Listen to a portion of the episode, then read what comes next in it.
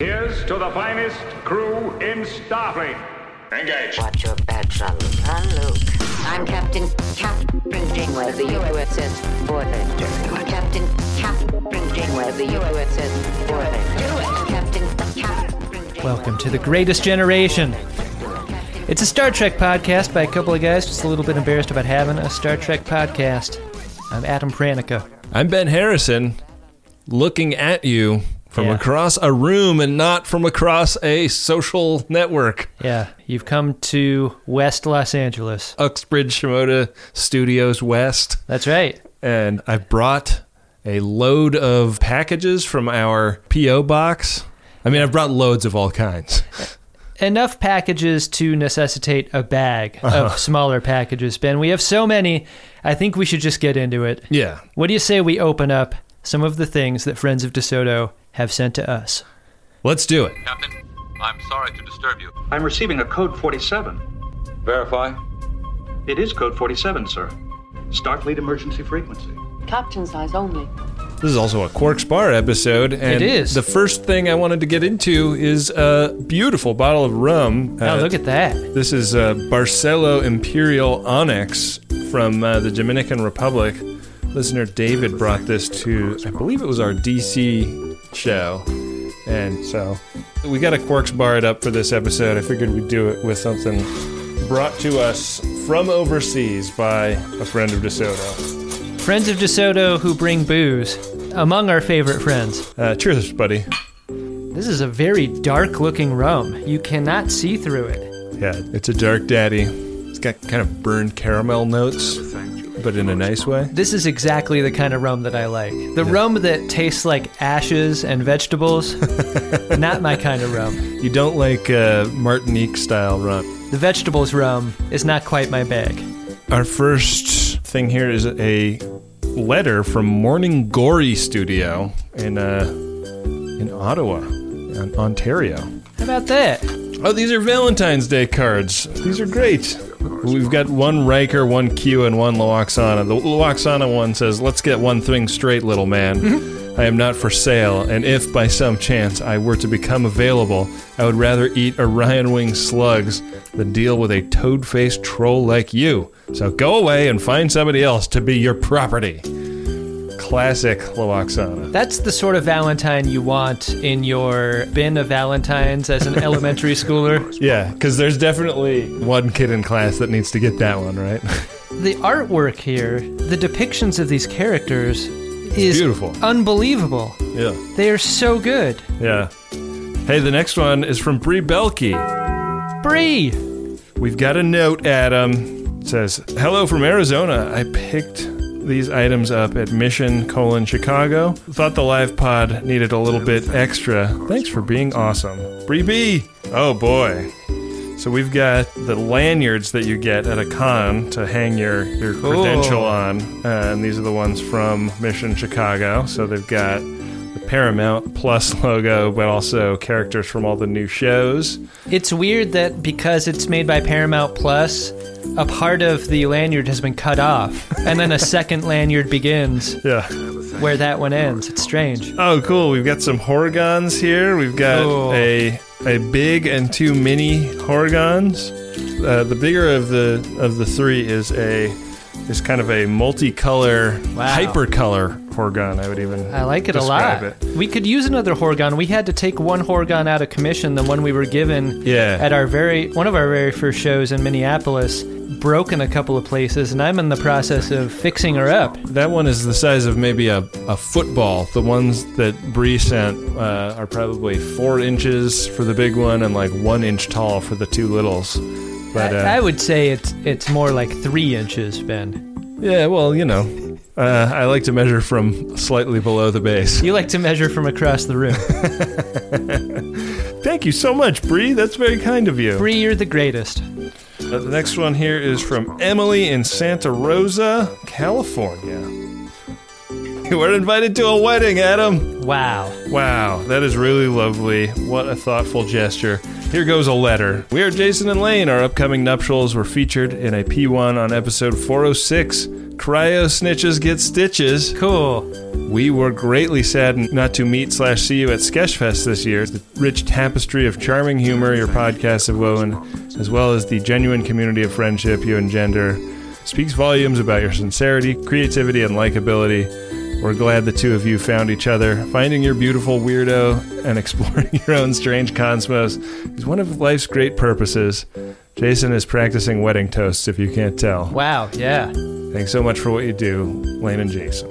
It feels like we were just toasted in a major way there. Yeah, that's really sweet. Uh, P.S. Lane would like to say for the record that she introduced Jason and Dan to this podcast. Thank you for spreading the good word. Oh, yeah. Adam, we have another package here from a beloved friend of DeSoto, Sarus Faravar. Wow. One of the greats. One of the reasons we're doing the show. I Truly. would say. Looks like there's a note here. To Ben and Adam, I'm bummed the Sketchfest was postponed, but I get it. Here's an old brochure I was once given from 1982 that I thought you should have. It's the proto version of Greatest Gen Con. Hope to see you guys soon. With love from Oakland, Sarus. So this is the program for Ultimate Fantasy, a con that happened in June of 1982 in Houston, Texas. And uh, they're advertising T-shirts and posters from the Wrath of Khan in here. Whoa. this is amazing. DeForest Kelley was there. Jimmy Doohan was there. Walter Koenig. They got the whole gang. Walter Koenig, George Takei, Nichelle Nichols, Merritt Buttrick. Merrick Buttrick. Kirstie Alley went to this con, Adam. Wow. Uh, what a fun time capsule of weird 1980s graphic design and This is kind of like what Star Trek Las Vegas materials look like today. it's true. this is really something. Thank you for sending that in, Sarus. Ben, our next package comes from Eagan, Minnesota, in a package that says photographs do not bend. Oh man, I'm a staunch believer in the Eagan way. Here is what the note says Hey guys, when I fell and broke my arm, you and the rest of the FOD stepped up big time in helping me out emotionally and financially when I was in a pretty dark place. Including one person who I will call Riker, who donated $69. I offered to send anyone who donated to the GoFundMe a photo print, but all declined because they said they didn't need anything in exchange for helping out an FOD. Wow. So I decided I'd send you some prints as a thank you That's to all of the community. I will forever be grateful. I hope you enjoy. This is our buddy in the Netherlands who had a really bad fall, and he's a freelance photog, so it made it hard for him to work for a long time. From what I gather, he's back on his feet, so that's great. There is something so beautiful about a photograph that is just fucking tack sharp. Yeah. Like, it's almost HD looking. Wow, these are gorgeous and beautifully printed. They're printed on on a matte uh, photo stock, so man, they really pop. They look great. Yeah. All right, Adam, we're getting into the big packages. We only have a few left. This one is from Kimber in Baltimore, Maryland. All right. We have a letter, Adam. This was sent in December of 2021. Ben and Adam, my husband used to recap Star Trek episodes over dinner several times per week, which should say something about him, seeing as I had never seen a single episode, and the only character I knew by name was John Luck Pickard. God, you know, it says more about you, I think, than it does about your husband. You are a patient person. Yeah. After about a year of this, I reluctantly decided to join him for his quarantine rewatch. I've made it through most of TNG and Voyager so far, and all of Discovery, and then I found your pod. Now, in a delightful to me twist of fate, our dinner conversations consist of me recapping your episodes to him. Wow. Finally.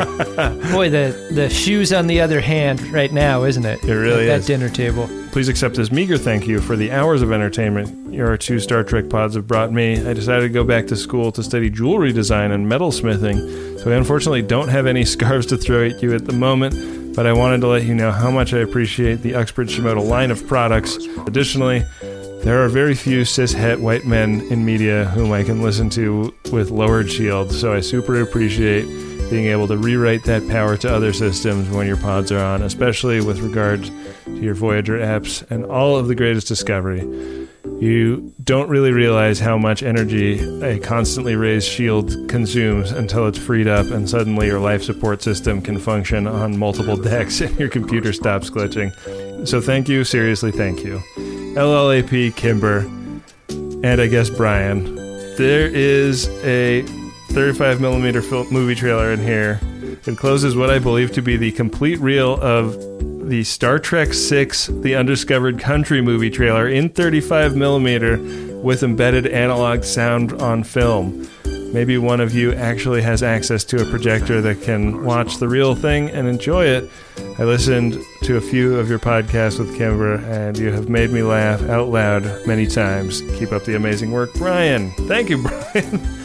I'm definitely keeping that. Oh, that's, man. That's joining my collection of trailers. This is amazing. Somebody sent in the Star Trek Five trailer as well. So so we we now have two out of the original series trailers. I've always wanted to have a mini film festival out of the trailers that I have, and would be and- so cool. and a collection that's growing. I gotta find a, a way to do this because my house has a, room that like Yeah. could accommodate a 35 millimeter projector. With the pace that theaters are getting rid of projectors and going digital, got, it seems to like be available somewhere. it seems like getting one on the cheap is possible.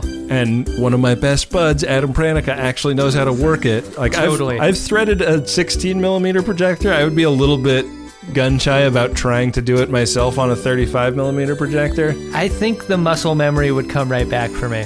We got to do this, man. Yeah, All right, that's amazing. What a great gift. that is so cool. All right, And thanks for saying what you did uh, in the way that you said it. What a sweet thing. we really try our best, and I know we have our blind spots, but uh, when when we get it right is really really gratifying. So thank you for listening and uh, and expressing that. This is a box taped with gaff tape. Yeah, this is my my kind of package sender. Using Uh, the expensive stuff to clearly labeled top. Hey, that's uh, just like you, Ben. yeah. gaff tape is not easy to knife through. Where's this one coming from? Maple Valley, Washington. Okay. The letter goes like this Dear Ben and Adam, it was awesome seeing you guys live at the Neptune in Seattle. Wow. Now I finally feel like a real viewer. I've been struggling to get enough dick and fart jokes in my diet, so I've recently started binging TGG all over again from the beginning. I'm currently on TNG season 6, and now it's all dicks and farts all the way down. You've inspired me to replicate some toys and tribute items to add to your mountain of viewer gifts. Ben, I'm gonna blow your fucking mind with this box. Okay. Next box is labeled Star Trek VI Action Galley Playset. Whoa. Inside of this box, we've got a phaser Oh my goodness. and a pot of mashed potatoes. and the potatoes have a whisk inside. This is so awesome. this is all This I've ever wanted. This is one of the coolest things We that can end the show now. We're good. Can you believe this? I've been wanting this since I was a kid. this is so great. It's unbelievable.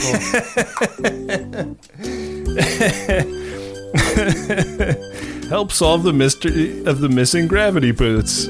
There's like there's like text all over these boxes. Oh, cool! Did you see the bottom has uh, Shimoda and Uxbridge on it? This is so great. Chris from Maple Valley uh, really blew our minds here.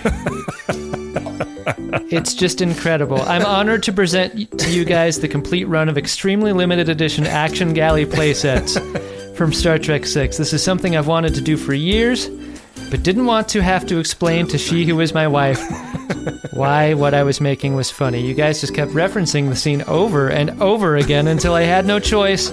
So now there they sit.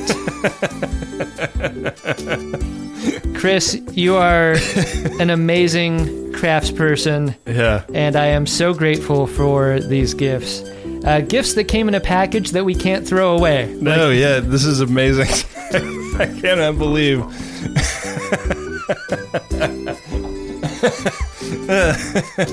Uh, so good. Wow. I am blown away by the generosity and the creativity and really just the interest that anyone would have in our show. Yeah. Really treasured gifts this time around. I am also just really excited that I don't have to throw away any of the packaging this time. That's uh, something that normally takes me a couple days to get around to. Ripley's after- just going to eat a lot of it before I throw it away. Indeed, indeed. Well, Adam, we, we have had a very long Marin. I'm already done with my first glass of rum. Let's refill and get into the episode we came to talk about today. It's season four, episode one Scorpion, part two. And it is a Quarks Bar episode, Ben, so we are going to be getting into the rum pretty heavy. Revert course. Unless you've got something a little bigger in your torpedo tubes. I'm not turning around. This uh, kind of picks up right where we left off with the Voyager getting towed away from a attack by species 42069 and the captain is still over there on the other ship. BLT is at ops because Harry Kim is down in sickbay, and she's trying to get Janeway off that Borg ship, but to no avail. I'm going to say this right now from Jump. Bad Chakotay episode. Feel like season three was all about, uh, you know, the summer of George. Like, like we're back on Chakotay's side. Chakotay's fun. We like him. He's doing good things. But he comes right out of the blocks here and just smashes BLT's nuts about not being able to beam the captain back whenever he wants. This shit is hard. Dealing with the Borgs is hard. Do you think that this is, uh, you know, stand-up comic that wants to dig a hole at the beginning of the set? Like every season, Chakotay starts and he's like, "I'm going to dig the hole and then I'm going to dig myself out." Yeah, Chakotay is really Louis C.K.ing his way through this first episode of season four. You're still a, a huge fan, right? But it's funny, like, as soon as they start working out this problem, Janeway Actual pops up on screen to, like, let them off the hook. Cut the transporter beam. This is such a different energy from Captain Picard hailing his ship from the Borg cube. Yeah.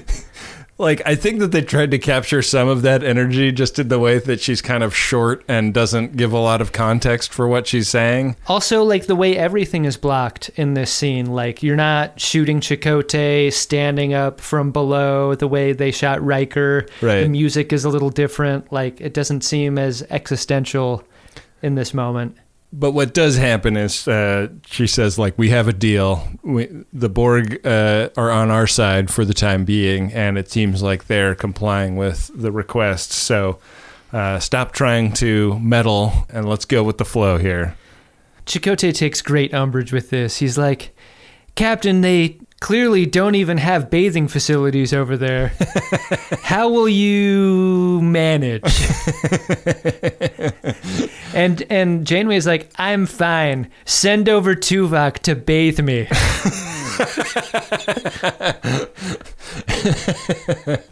Beam Tuvok and two washcloths. I also just felt like this was a moment that Chakotay didn't absorb for the vote of trust it was because No. the captain is taking Chakotay's babysitter off the bridge in this moment. Exactly.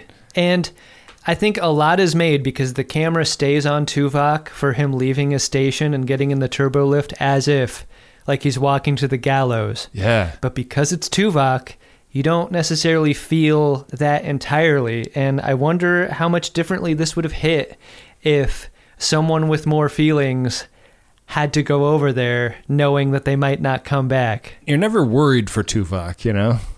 No, he's going to be fine. He's going to be fine. He's And a even if he's not fine, he's going to be fine. yeah, he's fine with being not fine. he is fine with that which is not fine. so, That's what being a Vulcan is, That's right? what it's all about. I yeah. I aspire to that, man. You know what? That is the silicone bracelet I need to start wearing. Yeah. Just as a reminder. Like F W T W I N F. should we should we get some silicone bracelets made for podshop.biz? Is that Yeah, what you're let's do it. suggesting? Yeah. They'll be there in a couple of years. Remember this moment. Yeah. Uh, uh, so they're testing the probes that uh, doctor has come up with down in sickbay, and Harry Kim is going to be a guinea pig, a perro pequeño que se llama Guinea pig, que dice oui, oui, oui, oui, oui. And uh, the thing they're testing on him are the modified Borg nanoprobes that the doctor has engineered to kill species 42069 DNA. Mr. Kim, I'm about to inject your carotid artery. And uh, it works great. I was shocked that they injected Harry Kim with this stuff, but only an amount that would get it off of his eyes. yeah, yeah.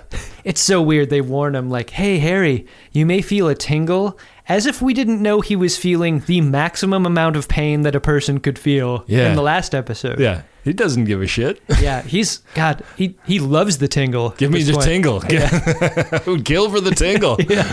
Uh, yeah, the effects are un- interesting too because there's like the kind of green and yellow alien tendrils going into his nose and mouth and stuff. And those disappear and then briefly are replaced by sort of Borgy gray mm-hmm. before it goes back to healthy skin tone for him. Right. And I wonder if Harry can consider himself like mildly XB after this. I mean, the presentation we're given by the doctor suggests that these nanoprobes go in, grab on to the offending alien virus, Yeah. and then destroy it. Right. But do they destroy the probes in the process of that destruction? Do we know that? These are like those sutures that you get that dissolve in your body. Are these after- dissolvable nanoprobes? Or, or does he just have them? Maybe it's like taking a, taking too many vitamins. Uh, Harry Kim will just piss them out Yeah. later. Gonna have green pea. Hey, speaking of vitamins, let's bro it up. Yeah. Yeah, guys. Uh, if you have not stocked up on your Broad, I am aware of, a, of an upcoming deal we might be doing with the Broad Company. So keep your ears open for that. Keep your ears peeled. Broad wants to make sure you have a good summer. Good work. Kes is having visions of species for 2069. Kes's visions are of an actor no longer being on Star Trek, and they are horrifying. Yeah, it's really upsetting stuff. I think that the one thing they really nailed with the design of this creature is the like goat eye. Yeah. The the pupil on on the face that she keeps seeing is really creepy and, and awful. What is it about goats that is so scary? Like I haven't seen the VVitch, but like there's a goat in the VVitch Uh-huh. that's supposed to be very scary, right? Uh, I mean, I don't look at scary things because I'm so scared. But because uh, you because you think goats will be in them, uh, I mean, like goats are so funny though. Like, and also goatse. Not something I want to look at either. but but like, I feel like nothing. Why is it called goatse? I think it was goatse.cx because there was some like Christmas Island top level domain allowed them to make it sort of spell sex Oh, and maybe was like more permissive than other top level domains in the early internet. they make a documentary about everything, and I am shocked there has been no goatse doc. I think probably because you also have to address Bottle Guy. And that's the far worse. I think there's an audience out there for the goatse doc. I'm going to say that right now. I mean, if there's an audience for Goatse, there's an audience for the Goatse doc. Yeah. Yeah. This is scary stuff for Kes because these don't seem to be mere visions. And the doctor suggests this in this scene as well. Like, she's not just seeing stuff, like, this seems to be a two way street They're where. rummaging around in her, yeah. in her brains. And she doesn't appear to have the ability to freshen them up back. Yeah, it seems like the freshening is only going in one direction. Right. Um, Right. It's like species 42069 is like an a Mentos commercial and it's like sliding through the back seat of Kes's mind car. and like Yeah. She's boxed in. Species 42069 is picking up her Fiat and Right. moving it out because it's so strong right. and she's so plucky. Yeah. You need to be someone of a certain age to understand the last 30 seconds of this show.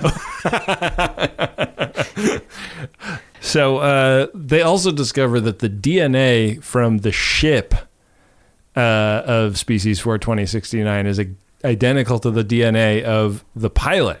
So it's it's all one thing. Yeah. These creatures Or are it's made of the same stash stuff. yeah yeah.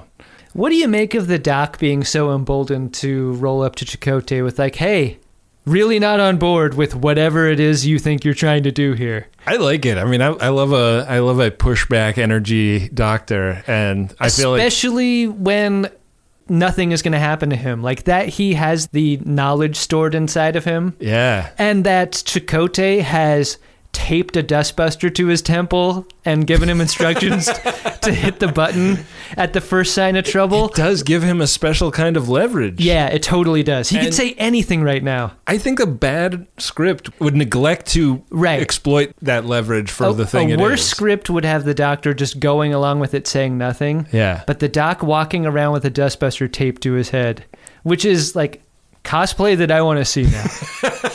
Maybe Algo is this taped dustbuster to temple. You'll shave male pattern baldness into your head. I'm famously brave when it comes to haircuts. I'll definitely do that. One other thing that the doctor says that I found incredible was that he could not figure out why the birth of a new medicine hmm. could be then manipulated into some sort of super weapon. well, I, I've never I've never heard of this before, says the doctor. Medicine being used for evil Yeah. the doctor says. And to the doctor, I would say, maybe you should look at that list of doctor names you were not permitted to use and maybe uh, look under Mengele Jesus Christ. or any one of the other names on that list who did exactly that for reasons why. Yeah. I feel like you would find some interesting information, Doc. Yeah. Just momentarily. Over on the Borg cube, uh, the captain and Tuvok are getting led to a section of the ship where laboratory space is being prepared for the captain to work on the weapon, which is the like the cat the the doctor has figured out these nanoprobes, but affixing them to warheads that can be used in a combat scenario is a whole other ball of wax and this is going to be a pretty precedent setting collaboration between the Federation and the Borgs. I love that the Borg's cube is set up like a government building where there's like a floor and a column number and a room designation to things. Like this makes a lot of sense. The problem is Janeway is looking for tubs that aren't there. Yeah. Like there is no living that's going to happen on the cube. It is all work. it's a really toxic environment. It's a like everybody gets in early and stays late and you know the bosses judge you by whether you are replying to emails on the weekends and stuff. There are no foosball tables on a Borg cube. They're affixing them for temporary Borgification implants and I'd say if your workplace proposes something like that, you know, run don't walk and uh, get that resume ready. There's kind of a fun Borg's McLaughlin group happening here. Where Tuvok and Janeway begin to share some of the knowledge that they've gathered. And when they sort of wait for that moment after, like, you drop some science and you're like, what do you think? Yeah. They are both brought to their knees. and and stickers are put on their necks because the Borgs.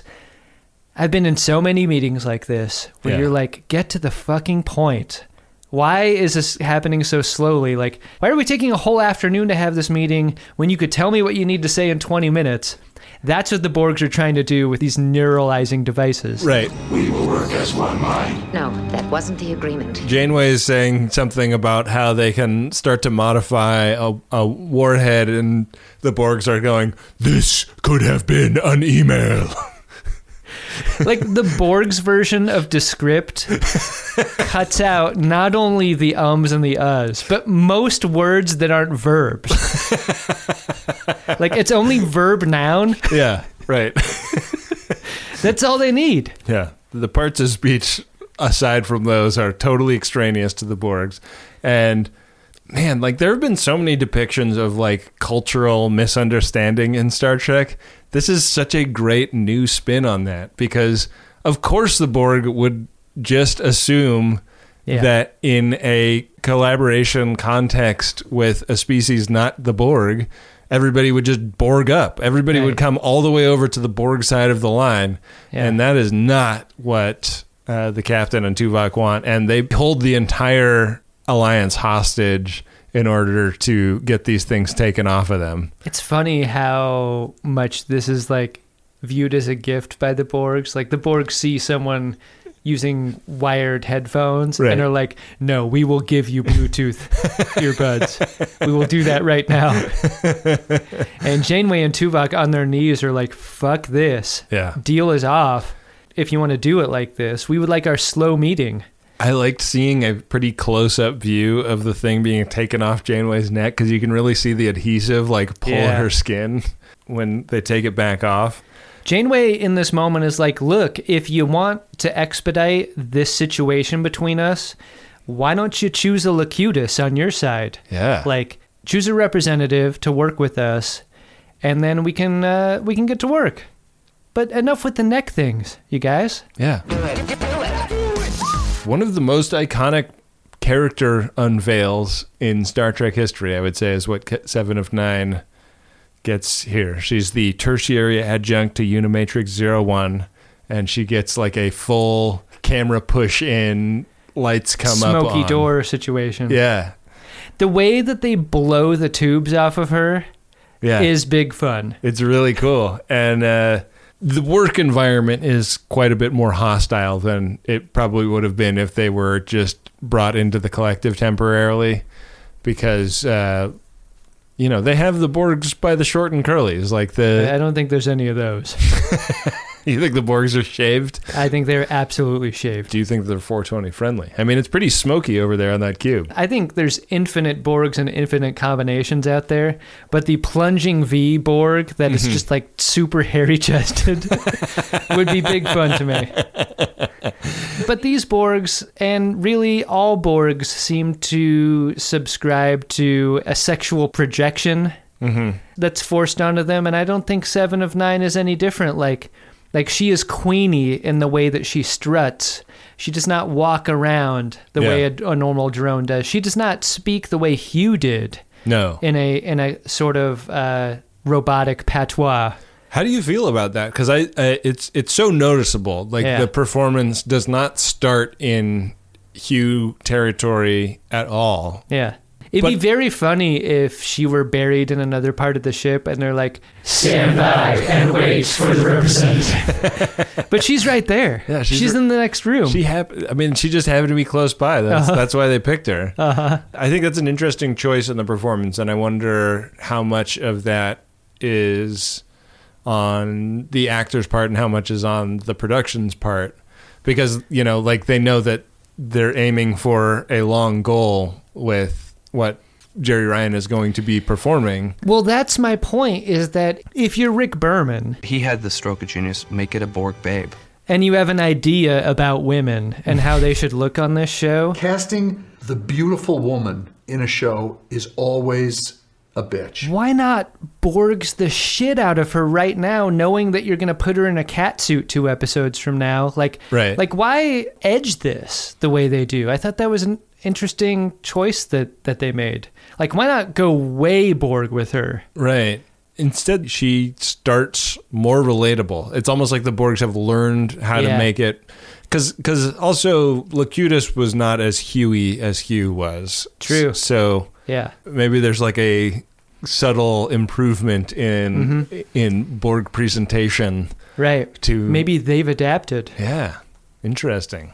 Anyways, she's going to be their collaborator in the project. They at this point are in agreement about the weapons plan in general. Like Right. the idea of releasing a bunch of nanoprobes.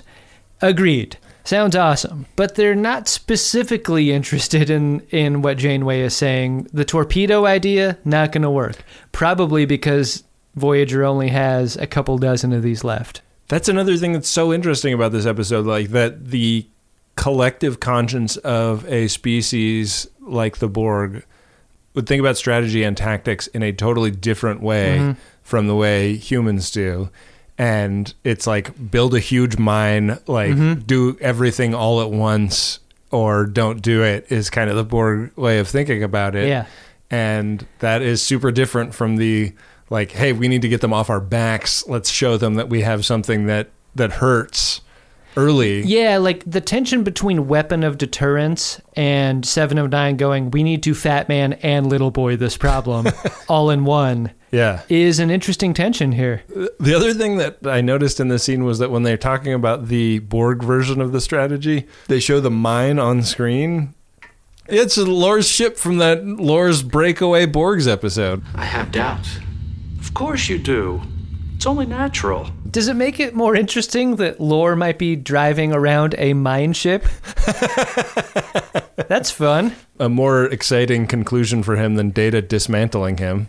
One of the things I really think is fun about this episode are all of the subtle ways that Seven of Nine is not socially aware. Yeah. Like walking away from them to go to the screen to show them a thing later and just expecting them to follow Yeah.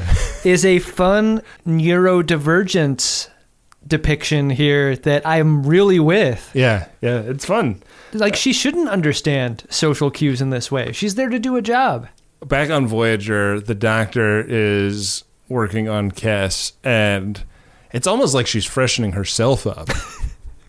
the situation is that every time she, you know, receives one of these broadcasts, the different parts of her brain light up. It's really it's really uncomfortable for her and awful.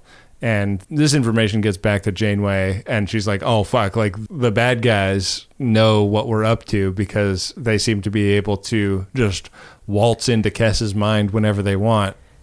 You and me and everyone else knows that Jennifer Lien is not long for this show and her character is being written off. Right.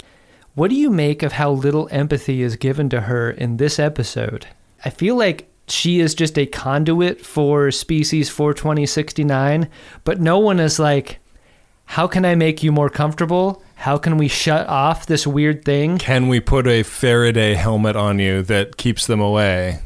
I I thought it was very clear how little people were starting to care about her in sort of an unfortunate way. Yeah. Starting now. That's kind of an ugly moment. And I, I think that maybe some weird energy from production is working its way into the script almost. Yeah.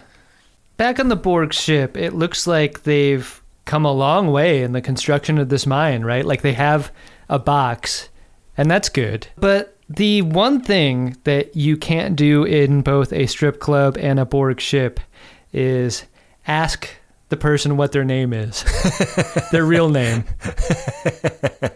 and this is a mistake that Janeway makes with Seven of Nine. Like, you can't get that familiar, Janeway. You got to let the person present as they want. I know that her Borg costume may lead you to believe that she has one job, but she has a different job. She has a totally separate life from this, Yeah. and you need to respect the boundaries. Seven kind of baps back at the like making small talk while you work idea mm-hmm. with a hey, like let's complete the weapon now, even though the deal Yeah. like the deal has always been get us across your space so that we are out of Borg's danger. And then at that time, we will give you the nanoprobes and the technology to shoot them at species 42069. We'll go our separate ways. Isn't it weird that the tension is like they've gotten too far on the project too fast? Yeah, but- They were almost expecting it to be a slower process. and the war is going far worse for the Borg than is generally known. So, Yeah. you know, seven of nine is like, hey, like we got to get this stuff into production pretty quickly here. Right. It's funny how they check in with that timeline multiple times this episode and they're like, is this an idea that works? And 7 and 9 will be like, no, like, we will have lost the war by then. We need to choose a different plan. And this is when like the the tension starts to build even more. Like Jane will be like, like we'll kill the doctor who knows the the linchpin thing, and sh- and seven of nine is like, well, we'll just assimilate assimilate your ship. If Yeah. you do that, like we do the thing that the Federation should do, where you just beam 500 guys into a room. Yeah. Like we do that. On a ship that we know has not more than 200 crew people, like the Borgs are willing to beam 500 over there and then be like, now what? Yeah. We'll flood the zone. And that's a funny kind of negotiation, right? So asymmetrical. Instead of negotiation being like both parties being disappointed, like she's willing to negotiate in such a way where like one of the parties dies. yeah. One part, one party get, loses a war, and the other party is squished like a fucking cockroach. Yeah. Yeah. Hey, welcome back, Harry Kim, to the bridge. He's all better.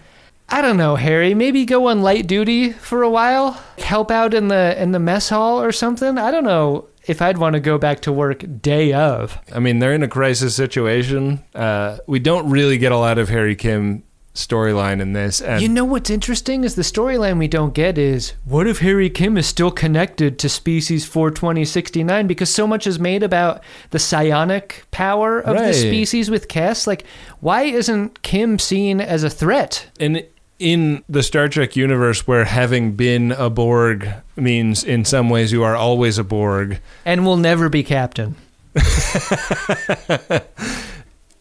Oh boy, Adam is refilling his his beverage. Uh, re-ice me while you're while you're down there at the ice bucket.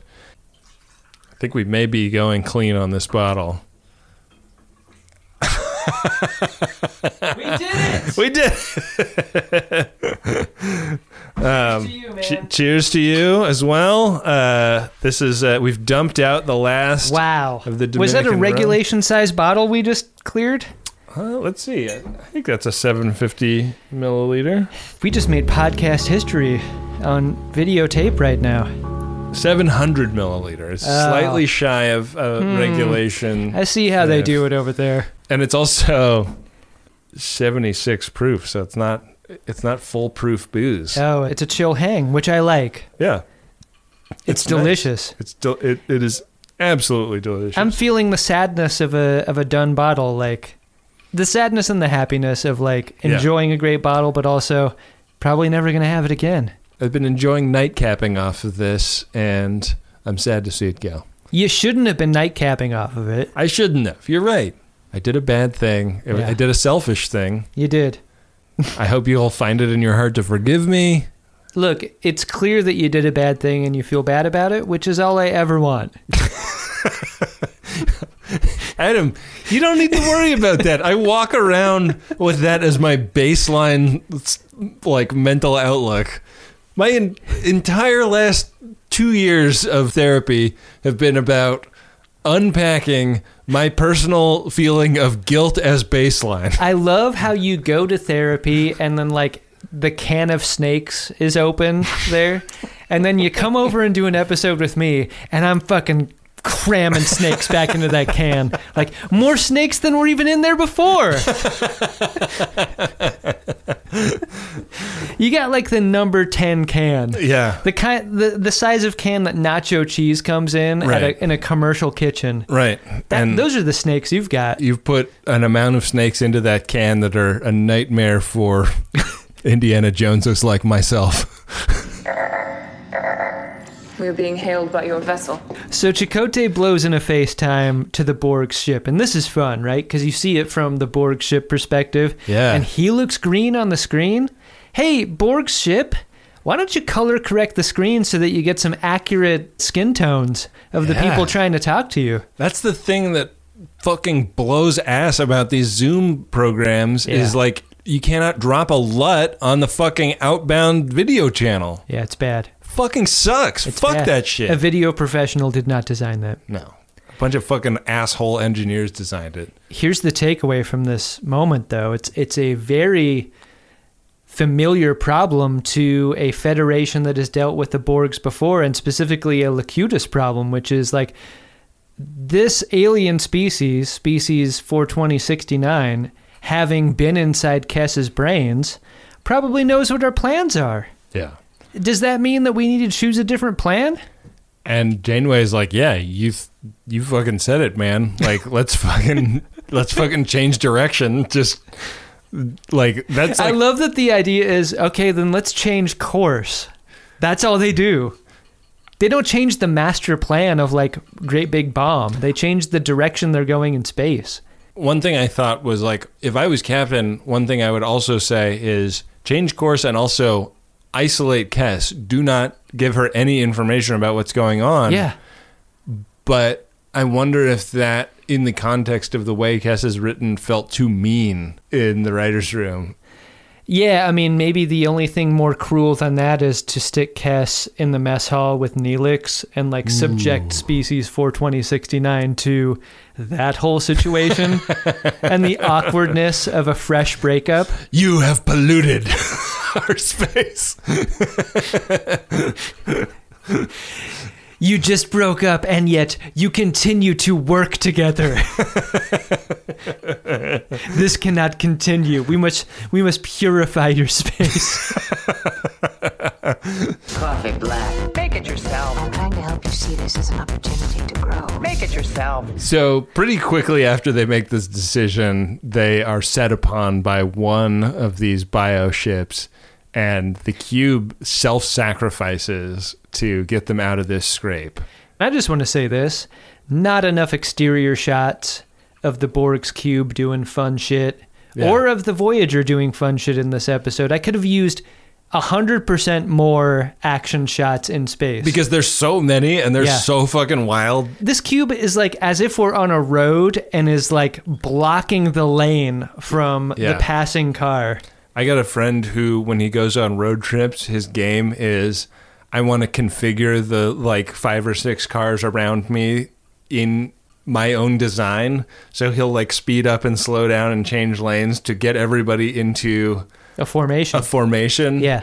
And uh, and that's just like how he entertains himself on a long road trip. And I wanted to see Borg Cube playing playing the field in that way. That's an interesting version of what I know I do, which is like if like you should never be driving in formation with other cars. Traffic should be moving all around because formation driving is dangerous. Yeah. Formation driving is how people lane change into other cars. But this whole lane change that the Borg takes into this bioship is awesome. And Yeah. it shouldn't be possible in three dimensional space. Like Right. this is an idiot bioship here. this, they did not send their best through the space butthole. I mean, this bioship got a couple of good licks in. It Yeah. uh, it it it tags Janeway in one of its assaults, but uh, you know, and and I think it's interesting also that the bi- like the bioship takes a lot of torpedoes from the Borg's cube Yeah. that it absorbs like they're nothing. I really love how the cube rotates as it fires. That's fun. Yeah, but crucially, like the bioship can be destroyed by enough kinetic Yeah. damage. Yeah. and that is a Borg's cube quantity of damage. So Yeah. What has happened, they learned pretty quickly, is that the Borg's cube has self-sacrificed to save a handful of drones, including Seven of Nine, and the captain and Tuvok, and like a few pieces of Borg's equipment, so that the project can continue. And Right. it's like Tuvok like radioing up to the bridge, gasping for air that they need help down there in the cargo bay. And it's cargo Borgs too. In that area, it's funny. Like when Chakotay and a couple of meats walk in to see what's what, like they've made themselves at home. They really have. I wondered who the medical guy was that came in with them. Like, there's suddenly a nurse on board the ship that we've Yeah. never seen before. Yeah, I love the like. We've got a new well of extras. That's big fun. We took the summer off. Some people came back, some did not. Yeah. Chakotay's there to like kind of figure out what's what with these meats. And Seven of Nine is there to greet and reminds Chakotay of the deal that they had. We have an alliance, do we not? And Chakotay, from here and henceforth, is not someone who is interested in this deal. The captain is KO'd, so he has to talk to Seven of Nine and take her word for it. And he just is not capable of. I wish we saw the other Borgs more here, you know? Yeah. Like w- the suggestion is that there are more, and then later on we see what happened to them. But like, there's something so scary about more than one.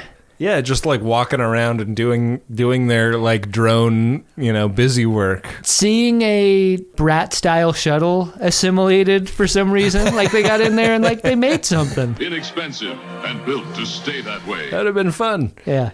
The captain is fucked up on like a neurological level, and Yeah. the doctor is able to repair the bodily damage, but the mental damage is going to take a clip show device and some time.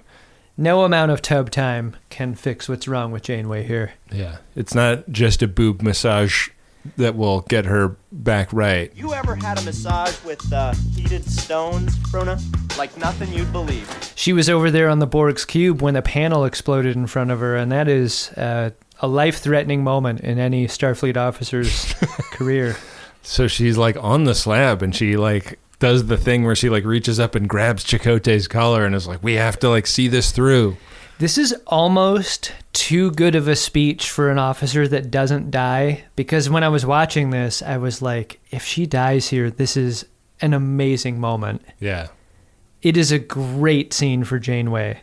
Exquisitely acted by Kate Mulgrew. This is my favorite part of the episode was this moment. There's coffee in this alliance. So Seven of Nine reminds Chakotay of the deal they have, and Chakotay is like, no dice.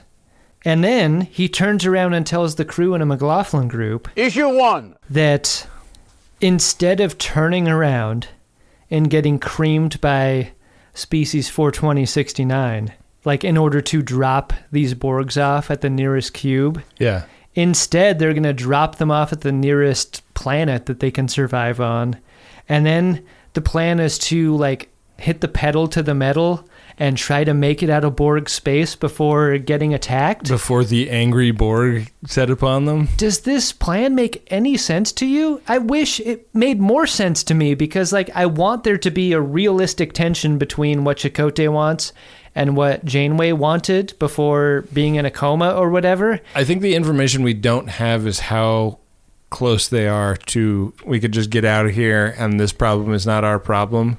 It could be, if not literally depicted, suggested in this McLaughlin group by some of the crew people, which sort of suggest an un- a discomfort with this new plan. But no one has the doctor's confidence of a phaser taped to their temple Yeah. to actually say it. I think that the one problem in the script is that Chakotay is dead wrong in the end. Like like the plan that species 429 fuck. That's fine. Let's just go with that. No. Chakotay is wrong. The plan that species 42069 has ultimately is revealed to be we're going to purge your galaxy. Like the it is a entire season of Star Trek Discovery level threat that they pose. Yeah. But he doesn't see it as that until later. Like Mhm. he sees them as only a threat to the Borgs. But if in these conversations with the rest of the crew, people suggested like, "Hey, like, do we know like where they plan to stop their invasion of our galaxy?" Yeah. because that would be like a tactically important piece of information.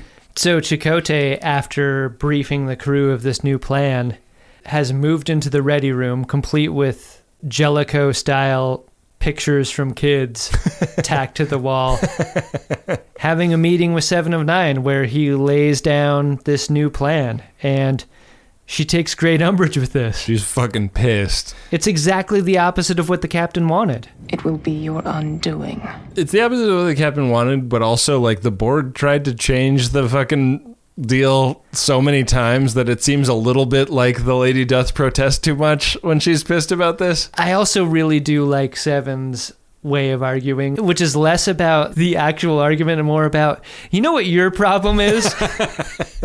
Yeah, she gets to the ad hominem really quickly. yeah, she does. And, uh, she goes right after what's wrong with humans. Yeah, and uh, and what's wrong with humans is that disagreement is a part of how humans interact with each other, and Borgs just do do not have problems like this. God, it's such a dream.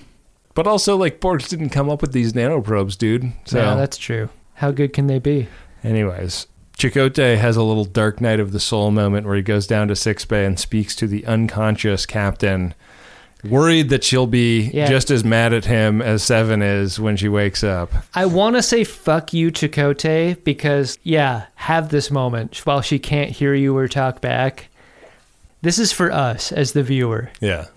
And it sucks because he's he's doing a bad thing and he's trying to get himself off the hook. Now, if you want to crown them, then crown their ass. But it's time for the Borgs to Scorpion and Seven of Nine having had this bad news broken to her, goes back down to the uh, cargo bay and initiates an attempted assimilation of Voyager. I love this moment. Yeah. Fuck you. I won't do what you tell me.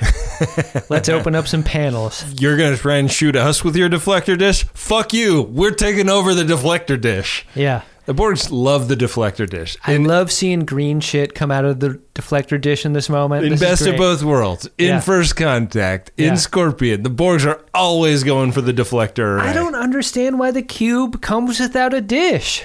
You got to get a dish on that cube. You know what? What I'm looking at when I see a Borg cube, six sides that could have a dish. That's probably why they want the Federation so bad. These guys have all the dishes. They're all cube and no dish. It's a real disappointment over there. I love that it's it's not so much Seven working as a rogue agent. The collective is like, hey, you know what to do. Yeah. So they're getting at the dish, and Harry is like, uh, deflector is making a singularity, probably just like the one that the Species 42069 guys are coming through. Yeah. So this seems bad, and they alien queen all the Borgs but one. Yeah. And this is a great cut to the exterior, like showing them getting blown out the airlock. I mean, this is classic Rick Berman having Seven of Nine spread her legs in order to save her own life here. Jesus. Indeed. Commander, a single Borg has survived. After that, they go through the hole and then they're in goo. The her. They're in fluidic space. They're surrounded by goo on all sides. Garrett Wang said something very interesting about this in my little bit of research I did, which was like, we're just going to do fluid space and no one's going to talk about it? These aliens went from fluid space Yeah. to space space. And they didn't need any sort of like apparatus Yeah. to exist in space space. Having lived and thrived in fluid, you can't go from fluid to non-fluid without a breather. We need it to go to fluid or to space. Right. So presumably to go from fluid to space, you would really need it. But evidently species 42069 is so evolved Their DNA is perfect. it can breathe in any environment. Even underwater. When they get there, one of the big reveals is that the Borg, in fact, picked this fight. Species 42069 is the fucking golden apple for the Borgs. Its its DNA is perfect. The Borgs went in shirts off, wanting to fuck around, and they found out. They fucking found out. On the one hand, I don't like the Borg being weakened by anyone or anything. On the other hand, I like the idea of Borg hubris. Yeah. Like, we've assimilated everyone. It's never failed. But they go over into fluidic space, and all of a sudden, it's a bad time. Genetically perfect is uh, not something that the Borgs are going to be able to overcome. I've got to get that platinum, get that lobe enlargement. You might have heard us talk about Squarespace before, and you're thinking, what do I need a website for? I already have a bunch of profiles across the different social medias. But isn't it time you had a place online that wasn't owned by a social media company? How about you take control of your online identity with a website of your own? For that, there's Squarespace. With Squarespace, you can buy a URL and build a customized website with your name and not a giant social media company's name with your name attached and a bunch of numbers at the end. With Squarespace, you can have a place on the internet personalized to your aesthetic that lets you tell people about who you are instead of an algorithm. And the best part is, you don't have to be an experienced designer or a web page creator to make something great because Squarespace is always there for you with their award winning 24 x 7 customer support. Don't settle for being another company's product. Be your own product with a website that's all you with Squarespace. Go to squarespace.com for a free trial, and when you're ready to launch, use the offer code SCARVES to save 10% off your first purchase of a website or domain. That's squarespace.com. The code is SCARVES. Think it, dream it, make it with Squarespace. Boy, do I love a microdose gummy from Lumi Labs. I'm uh, I'm running low, so I'm gonna head over to microdose.com pretty soon and put in another order. Microdosing is a technique I use to steer my mentals in a preferred direction several times a week. And uh, I just love it because you can really predict what is going to happen and to what degree it is going to happen. Because these are very low dose cannabis gummies that uh, give you an entry level dose that help you feel just the right amount of good. And they've been super loyal as sponsors to Greatest Trek and Greatest Gen, so I hope you will give them a try. Get 30% off your first order plus free shipping today at microdose.com. Promo code SCARVES. It's available nationwide. That's microdose.com. Promo code is SCARVES for 30% off and free shipping. Microdose.com, promo code SCARVES. Back for another game. You know it. What's going on? Just one more week till Max Fun Drive. Hard to believe. It's been a heck of a year since the last one. We're now a worker owned co op. We raised $50,000 for charity last year. And we've added a bunch of awesome new shows. But do you think we're ready to do it again? Absolutely. Lovely new gifts are lined up. The episodes will be amazing, and wait till everyone hears the bonus content. Yeah, plus they know to go to MaximumFun.org slash newsletter, so they're getting all the news. Oh, like that meetup day is on Thursday, March 21st. Then what's bothering you? Me? Oh, nothing. We're all set for Max Fun Drive to start on Monday, March 18th. I just didn't want you to see this coming. Check. What? Hang on. Most of the plants humans eat are technically grass. Most of the asphalt we drive on is almost a liquid. The formula of WD 40 is San Diego's greatest secret. Zippers were invented by a Swedish immigrant love story. On the podcast Secretly Incredibly Fascinating, we explore this type of amazing stuff. Stuff about ordinary topics like cabbage and batteries and socks. Topics you'd never expect to be the title of the podcast Secretly Incredibly Fascinating. Find us by searching for the word secretly in your podcast app. And at MaximumFun.org. I've got to get that Latin or not? Are you planning a heist? gold. Seven of nine in this moment is like, hey, by the way, we're in fluidic space, and also, they know we're here. Yeah. You got three hours to prepare for what is going to be a swarm of these alien ships coming. Yeah, we like sent ripples out when we came through this hurl, and they're on their way. Janeway is is back. She's she's been put right by the doctor, and predictably is fucking pissed. She is rip shit. The doctor brought me up to speed. Don't you have any idea what you've done here? I think some of my favorite parts of Kate Mulgrew as an actor is how physical she is as an actor.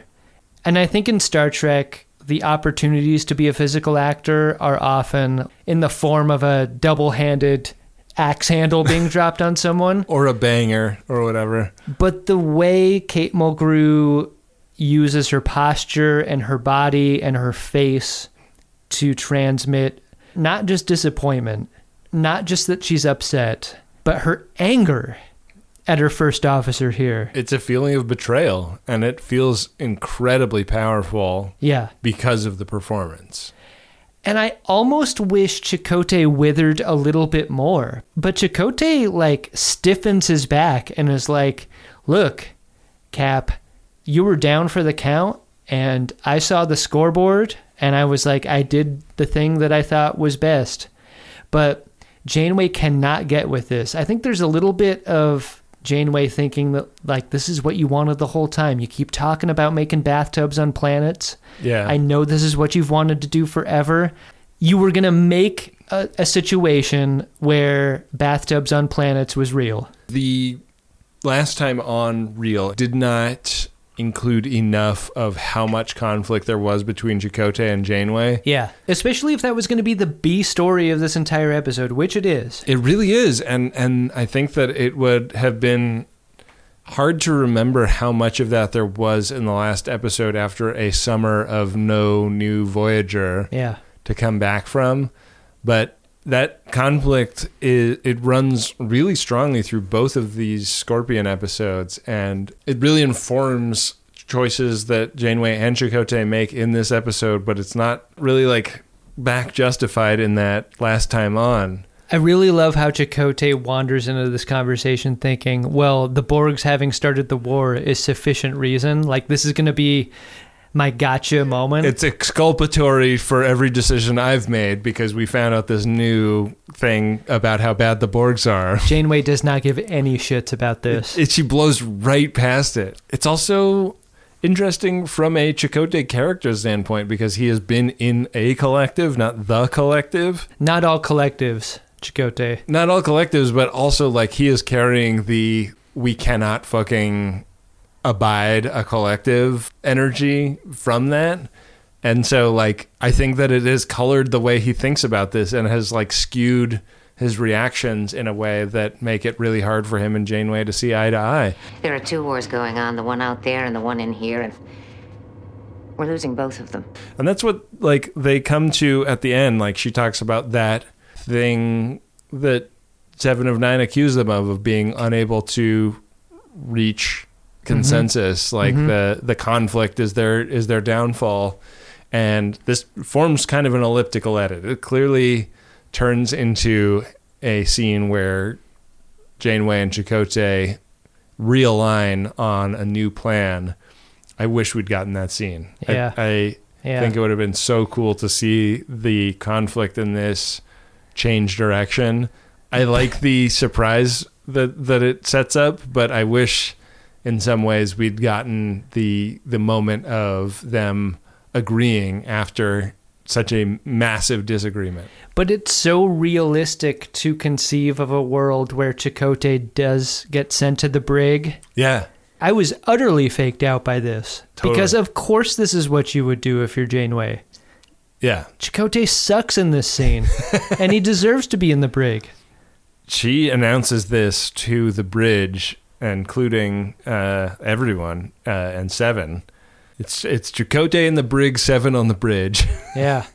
and uh, and they have two hours to get ready for a war with species 42069, and it's a real like the Borg started it, we're gonna finish it kind of energy.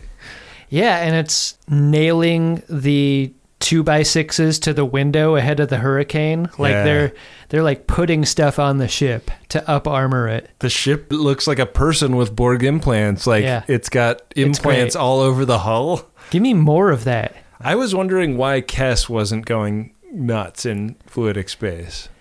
Yeah, it really seemed like that was a part of the story that was really diminished. Instead, she kind of becomes the hailing frequency. hmm I mean, she becomes Deanna Troi in a little bit. Like she's in the seat, she's going, "I feel something threatening." Yeah. She gets put in the pot in a way that is unfortunate. She is just speaking for species for 2069, and they announce their evil Bond villain plan of purging the whole galaxy. And so it's on. We're going to fight them. And, you know, they tell them, like, hey, we have a weapon that will hurt you. Now, species 42069 calls their bluff and they shoot the torpedoes. Doesn't seem like they work initially. They work dramatically. They work in a very dramatic way. It's a delayed Borgification into destruction kind Uh-huh. of drama. The Borg make sure that you get off first. hmm hmm And then like a whole bunch more of their bioships come, and this is when they they use the high yield warhead, and that works way quicker. This is great. This is a huge banger. And they go back into normal space, and uh, Seven of Nine starts to reconnect with the collective, and is like, "Great, great news all around." The uh, other bioships are kind of tucking their bio tails and hightailing it out of here. But uh, since we've now won that important war, I will now commence with the assimilation of your ship. And she goes and sticks her tubules right in the panel. Resistance is futile. After Paris shoots her and gets thrown across the room for it. That's fun. Yeah. Paris shoots first. This is when Janeway issues her surprise directive. She Yeah. radios Chakotay. She's got a code word for him. Their scorpion got scorpioned. So what Chakotay is doing is rejoining the collective with a temporary collective joining neck device. With a with a burner a burner collective phone is what he's got. really does. And uh, he's being supervised by the doc, but uh, he is working through Seven of Nine's brain, finds her cherished childhood memories of being a young girl running in a dress through a grassy field. These are documents. They are not tax documents. They're just Regular documents. other documents. Do not attempt to send these to the IRS, you fucking freaks. Yeah, this is not anything anyone would confuse as tax documents unless you're a real sicko. Yeah, they get wharf lightning from all of the collective contacting devices that everybody on Voyager is wearing, kills the connection, and Seven of Nine has had her connection to the collective severed. It looks painful. It looks like her collarbone was kind of exploded. And like, you never see a Borg like scream in pain. This is all intentional. This is all made to make us feel empathy for her. Yeah.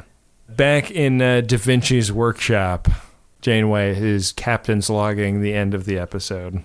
I wish we'd seen her handwriting because, like, I can tell you how poor my handwriting has become just in how little I use it. Yeah. And just the idea of a Janeway having done verbal logs. She's not even typing. She's using just a quill. dictating. Yeah. She's dictating normally, but now she's handwriting with a quill. It has got to be chicken scratch, right? It's got to be the worst. Looks like a fucking prescription. Yeah. Like, totally unintelligible. And here comes Chakotay walking into her holo.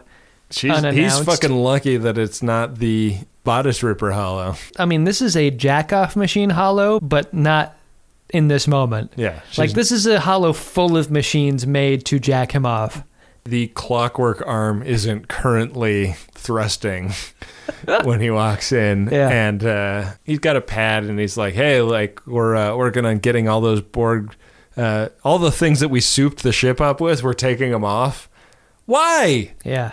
You got to keep that. those, Those are upgrades. that was helping the shields that was helping Yeah. propulsion that was helping weps Gotta have weps. Yeah. Dumb as hell. Bad idea. they're leaving some things in though Yeah. Power relay stuff in she says like uh, that that stuff's helping leave it Hey, do we not have enough money for John Rhys-Davies in this scene? Can we get some of him back here? would have been fun See him punch Chakotay out for his insolence? Get out of my office. We're keeping seven on board. There's a little bit of reconciliation between Chakotay and the captain, but it is I kind mean- of an agree to disagree moment. Dude, I was just going to say, like, is this reconciliation? This is like, as soon as two arguing people get to the point where it's like, what's important is that we got through it, that's not reconciliation. That is, we got through it, ciliation. and it sets up what I believe will be a conflict henceforth. Like, I don't know if they can ever trust each other again. That is a season, if not series level rift between these two characters. Absolutely. Chakotay fucked it up. Yeah. There is not enough bathtubs you can carve to apologize sufficiently for what he's done here. There's not a bathtub big enough. I wish he had addressed like the species for 2069 planned on killing everything element of this. Mm-hmm. Like the whole galaxy was on the line. The whole universe was on the line. Yeah. That's a pretty big whiff if you're like It's a lot of chips. a couple of decisions I made put the entire fate of the universe at risk Yeah. to species 42069 would have been a, a nice like hey I was wrong. I think in his mind, he thought the Borgs would have eventually figured it out. Wow. Like, I'm going to set him down on a planet. I'm going to give him the tech. Like, it's a race at that point. Chakotay is betting that he can make it outside of Borg space before the moment that the Borg see Maroons on a planet have figured out the nano weapon. I would have taken him further than Borg space. It's a terrible bet that he's made. It's it's awful. I would never want to gamble with Chakotay. He sucks. No. No good. And he probably has a number of tribal casinos that he has status in. Did you like this episode, Adam? You know, I'm really easy to get along with most of the time. But I don't like bullying, I don't like threats, and I don't like you. Mister. This is a hard question to answer because I feel like it is a satisfying conclusion to a two part story. Yeah. But I really wonder in the next episode if this is really more of a three or a four or, or an entire season story arc. I really don't know. And I'm being, I am not deceiving our viewership here. I don't know what happens after this. I think this episode is made better if it is extruded into a season long arc. I think it is lessened if this is just the conclusion and Chakotay and Janeway truly do get past this and they're back to business as usual. I don't think that's fair for either character if that's how it goes. So I think it's kind of TBD. Wow. That's how I'm going to put it. Like, ask me next episode if this episode was good, because then I think I might be able to give you an answer. Wow. What about you? I agree with that sentiment in principle, but overall, I really enjoy the the episode. I like. Didn't you want more exteriors? Like, give me more Borgs and space stuff. I, I agree, but I'm also like I'm so like drunk off of the like new availability of showing Borgs tumbling out of the airlock and Borg cube pirouetting while f- fucking licking shots at Bioship. That's like, fun. I think it, it maybe I leave us wanting more decision at this point because I think they may have crossed the Rubicon of we can render this in time to release the episode Yeah. with CG effects. Yeah. It's a very noticeable Rubicon, and um, I feel like we're going to go ahead and make a quadrupedal armed species that is like not humanoid A weird goat. in Star Trek. It's not just a person in loaf. It's it's fully not Future human. goat. Yeah, and uh, I I think this is a great two parter, and I think episode two is not perfect, but it it, it really rises to most of the challenges presented by episode one, and uh, It's not perfect the way the Borgs would prefer. yeah. Well, Adam, do you want to uh, see if we have any preferred priority one messages in the inbox? Oh, yeah, I'm going to check their status right now. Priority one message from Starfleet coming in on secured channel. Need a supplemental income. Supplemental income? Supplemental. Supplemental. Yeah, it's extra. The interest alone could be enough to buy this ship. Ben, our first priority one message is of a promotional nature. The person who sent it is Sean Schumacher. The message goes like this You're a graphic designer, right? Of course you are. You're listening to a podcast. Even if you're not, why not listen to Did I Do That? it's a different, dumber kind of design podcast about how messy making things really is. Our guests are funny, successful, creative people working in graphic design who make stuff and mistakes because you can't do one without the other. Is it a bad idea to make an audio only show about an inherently visual medium? There's only one way to find out. Wow. So check out Did I Do That Design on your podcast platform of choice or visit dididothat.design to listen and subscribe. I love a podcast with a Steve Urkel reference in the Yeah. in the title. Uh, Thanks to Sean Schumacher for Yeah. that uh, promotional message. That sounds really fun. Uh, we're getting dinner tonight with a friend of ours who works on 99% Invisible, which is also a design podcast, and proof that it's okay to make a podcast that uh, is about an inherently visual medium. All kinds of bad ideas have turned into great podcasts, Yeah. I think. Yeah, it, it happens from time to time. Mhm. Adam, our next priority one message is from Lane, and it's to Jason Lanekind, and it goes like this Happy wedding day to my number one, the man who put my Horga'hn and Picard bust with his family heirlooms in the tchotchke cabinet. I'm so excited to marry you and eat that sweet, sweet mac and cheese bar. I wouldn't want that next 50 to 70 years with anyone else, not even my cat. You're truly the best thing that ever happened to me. Truffles? Truffles? Yo, we might need to go to this wedding, Adam. Mac and cheese bar? Damn. Sounds really good. Yeah. Those miles aren't going to spend themselves. Not at all. Ben, our final priority one message is from Zach Brager again. and it's to Ben and Adam. The message goes like this All right, so when I dropped many hundreds of scarves back in 21, I knew it was going to be a few months before my P1s made their way into the feed. I thought I had given my questions enough head time. I've heard two, and I am now terrified I did not do that. If my poor timing has spoiled the show for anyone and made me look like an ass, please accept my apology. Zach Brager, really a, a great practitioner of the apology because it's a, an apology with, with recompense.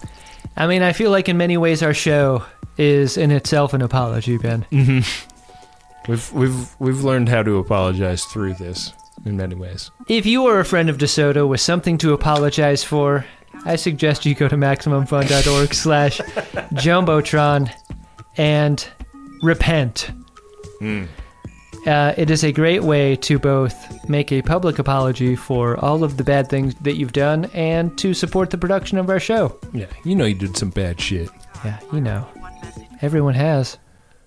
Hey Adam, What's that, Ben? did you find yourself a drunk Shimoda? Drunk Shimoda. I mean, this is sort of a negative Shimoda. I just can't get with Chakotay. Can't Wow. get with him. He was kind of the chaos agent, like a chaos agent, and then like a created chaos agent, Yeah. and then a real chaos agent at the end.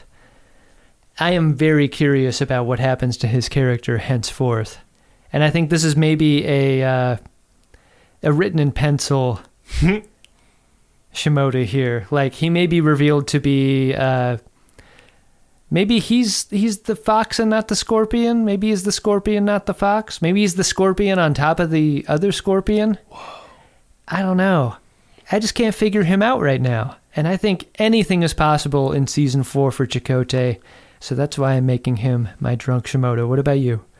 I'm going to give it to an ensign who is barely on screen in this episode, but she's like standing at a station that Seven of Nine goes up to and Yeah. just kind of shoves out of the way Yeah. at one point um, on the bridge. It's a look. Uh, I think that the two things I like about her as a drunk Shimoda is she gets shoved out of the way really unceremoniously by Seven of Nine, uh, but she also like spares a look to like the command staff on the, in her workplace that is 80% out of frame. You can see that she turns her head and does the like what the fuck? Yeah. But because of the 4-3 aspect ratio, she is not really on screen when she does that. Exactly. And uh, I just loved that moment and I loved I loved the 4-3 aspect ratio for that moment because I don't think that in a wider format you would ever let a character fall off that hard. But it's so fucking funny, like that she is both shoved aside by a main cast character and also by the camera. It's a crazy choice. Yeah. I loved it. I thought it was so great. I think Yeah. it was I think it was honestly a choice by the extra and not by production or by the director. Like, I like it when the extras make a decision. yeah. That's fun. Yeah, no Good small things actors, happen. only small parts, and uh, that Yep. was a that was a big choice. Yeah.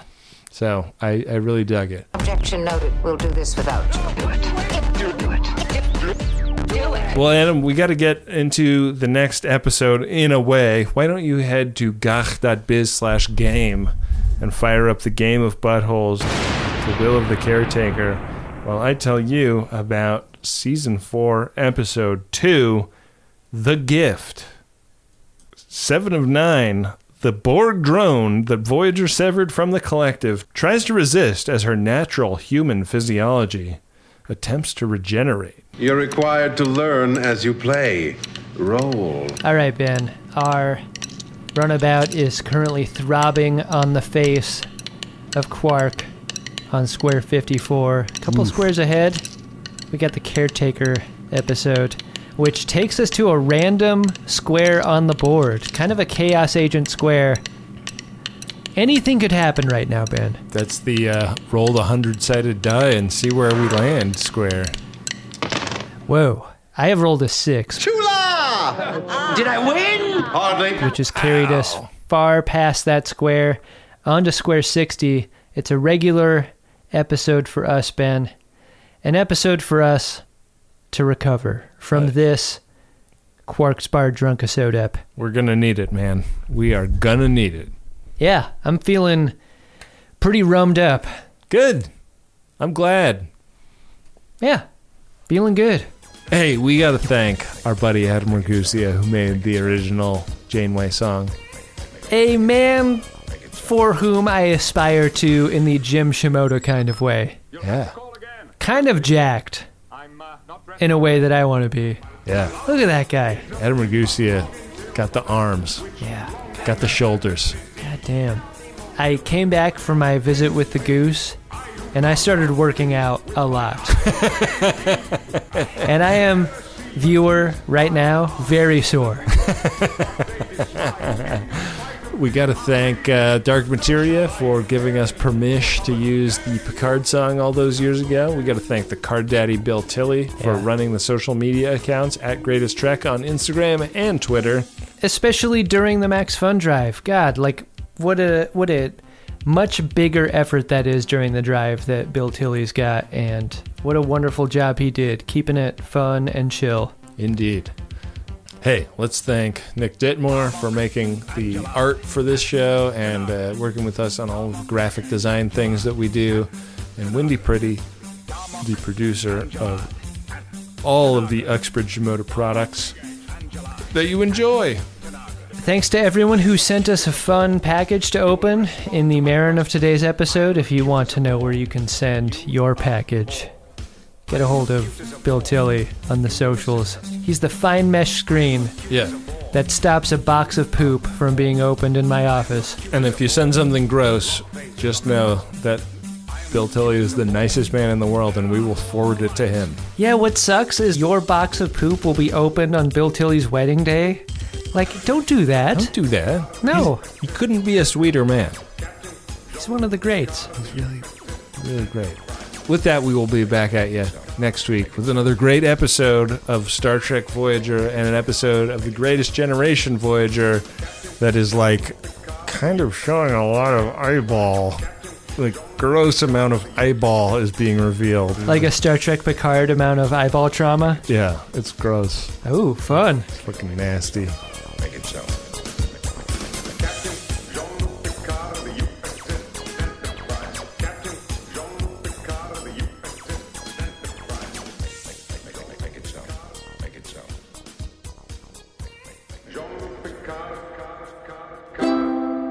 MaximumFun.org. Comedy and culture. Artist owned? Audience supported.